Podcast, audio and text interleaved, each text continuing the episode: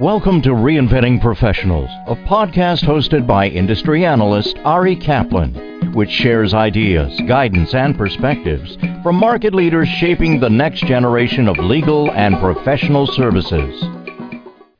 This is Ari Kaplan, and I'm speaking today with David Kempston, a Minnesota based plaintiff's workers' compensation lawyer who has been practicing for almost 25 years. He is the author of That's why they call it practicing law, which is about improving the attorney client relationship. Hi, David. How are you? I'm doing well, Ari. Thank you. So, David, tell us about your background and what prompted you to write That's Why They Call It Practicing Law. Thanks, Ari. I'm a transplanted West Coaster. I spent about 20 years evenly between California and Washington, and then I married an Iowan, and we uh, compromised and have been in Minnesota for the last 28 years, long enough to have four kids and two grandkids and practice law for a while. So I uh, I attended the University of Minnesota Law School and graduated in 1992. And since then, I've predominantly worked in the field of workers' compensation. And the last 21 years have been as a plaintiff lawyer. And the the lawyer that I went to work for two decades ago emphasized customer service, and he would tell us his staff that is to be like Dayton's. And Dayton's is an iconic retail department store in downtown Minneapolis, and they're known for their legendary customer service. And so he would always exhort us to be like Dayton's. And I, I thought about that, and you know, it got me thinking. And over the years, I've noticed that clients often don't recognize good lawyering. I'm a trial lawyer. I spend a lot of time in the courtroom, and it seems to me that when I make bullheaded blunders in the courtroom, those tend to elicit more client praise than, say, you know, a, a truly skillful lawyer maneuver. And my point is that clients, you know, typically don't recognize good lawyering, but they do recognize and respond to great client service. And I ended up you know mining the concept a little bit gave it as a seminar a couple of different times and it was in my head for about 5 years. I just kept thinking about it. My wife said david you should write a book. And so i buckled down and i wrote the book. Tell us a little bit about what the book covers. The book covers uh, the basic elements of improving the attorney client relationship that you know that the core of law is is it's a people business. And if you focus on improving the attorney client relationship you're going to have better representation provided for your clients. And so the book goes through in very practical fashion and i identify 22 different practice pointers on how to do just that. And the underlying idea ari is that you want to do the ordinary things better than everybody else. And I start with the idea that not all lawyers are great orators, not all lawyers are rocket scientists, but all of us can improve the client service that we provide. And I think if you take a look at, you know, if you go check your Twitter feed or think about lawyer jokes that you know, uh, you will. if you're in, plugged into Lawyer Connections, you're going to see a fair amount of dissatisfaction with the level of client service that's being provided whether it's big law, medium law, or even at small firms. And so I think it's a I think it's a problem area that really needs to be addressed, and that's what I try to do in my book is give very practical ways for how a lawyer can improve the client service that they provide to their clients, and by doing so, you know, ultimately improve the representation that they provide. Why is it necessary in the current market for lawyers to focus on client service in this way? Lack of client service in the lawyer field is not a new problem. I mean, think of any lawyer joke that you've ever heard over the years, and I, I won't say any of them on the podcast. I don't want to get in trouble.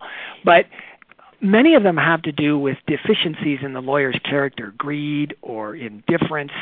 And, you know, so the, the problem with client service has been there for a long time. But you know, recently I was on my Twitter feed and I came across an article entitled – CLOs to law firms, so chief legal officer to law firms. Fix your client service or we're leaving. And the article, it's a Fortune 50 company, and the article outlines the dissatisfaction of a top legal officer at a Fortune 50 company with the primary law firm utilized by that company. So, you know, whether you're big law, um, like I said, medium law or small law, a lousy client service can cause you to lose clients.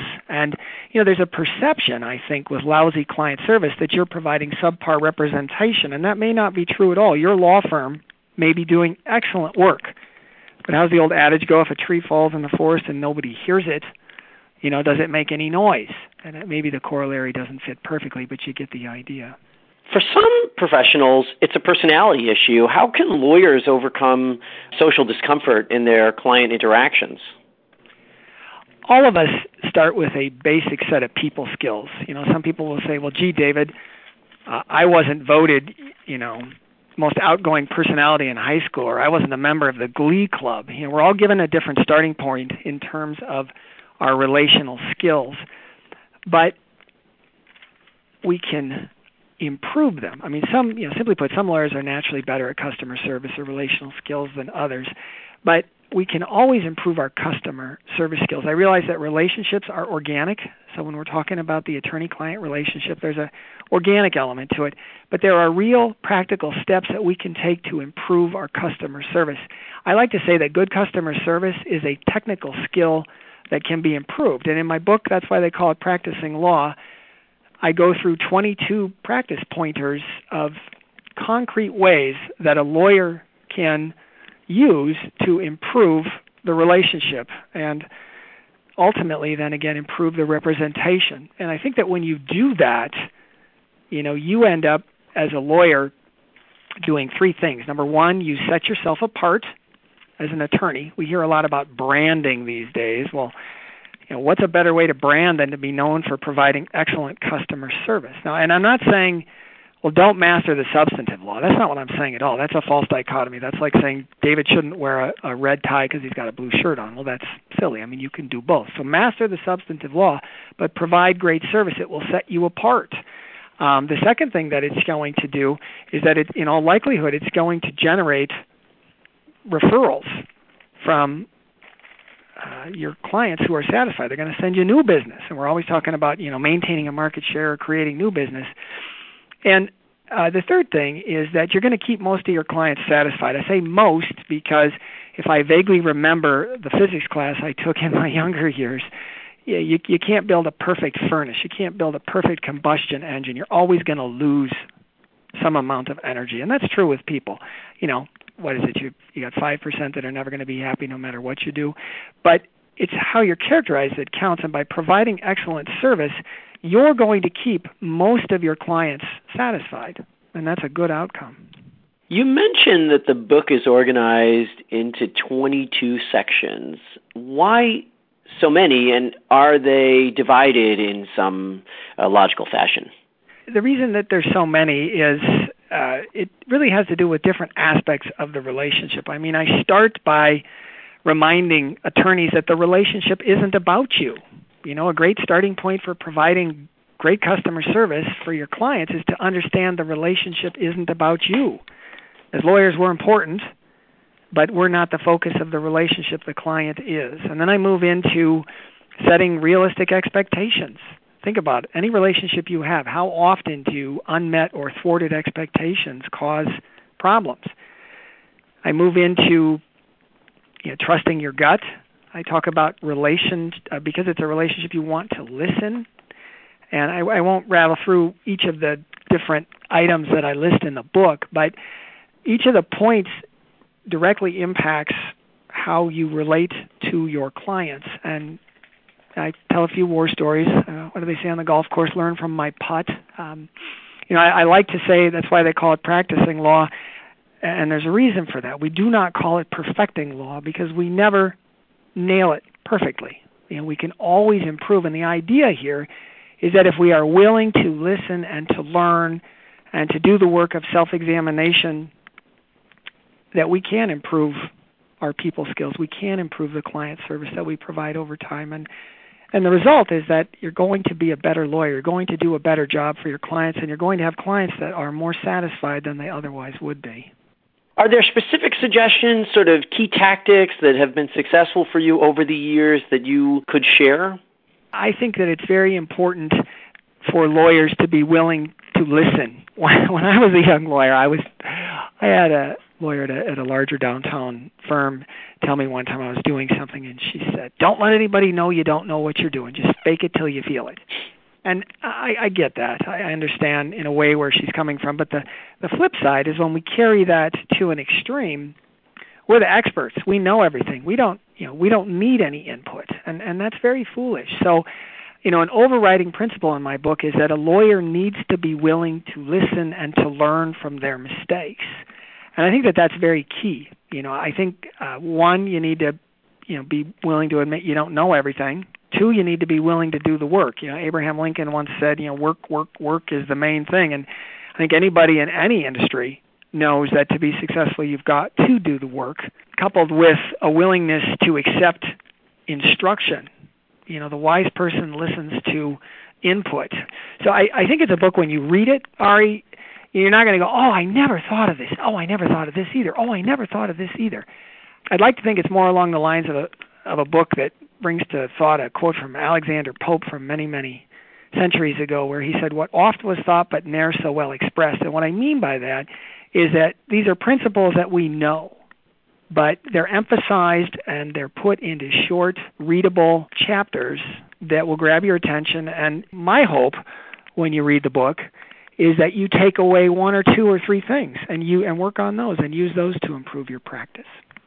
So, given your insights and research in this area, how do you see legal practice evolving? Well, it's interesting. I, I work in a very small firm. There's three lawyers here. We we have a large support staff, but and for many years there were just two of us here. So my perspective is perhaps different than some of my friends that work uh, in big law. But you know what I hear is concerns about AI doing some types of contract work or other analysis and maybe moving in a direction where the traditional ways of providing services or billing or the traditional ways of doing work are different. They're they're changing and they're evolving so quickly with technology that if we go back to what I said a few minutes ago, a great starting place to understand the practice of law and where it's going is to understand that at its core law is a people business. And we've got to change as the technology changes. We as lawyers need to change. We need to be willing to change individually to improve what we do. But regardless of changes in technology, the attorney client relationship is always going to lie or reside at the heart of the practice of law. And if you want to provide excellent representation to your clients, then you focus on improving that relationship. This is Ari Kaplan speaking with David Kempston, a Minnesota based plaintiffs' workers' compensation lawyer who is the author of That's Why They Call It Practicing Law, which is about improving the attorney client relationship. David, thank you very much and best of luck with your new book. Thanks, Ari. I really appreciate the time this morning. Thank you for listening to the Reinventing Professionals podcast. Visit reinventingprofessionals.com or arikaplanadvisors.com to learn more.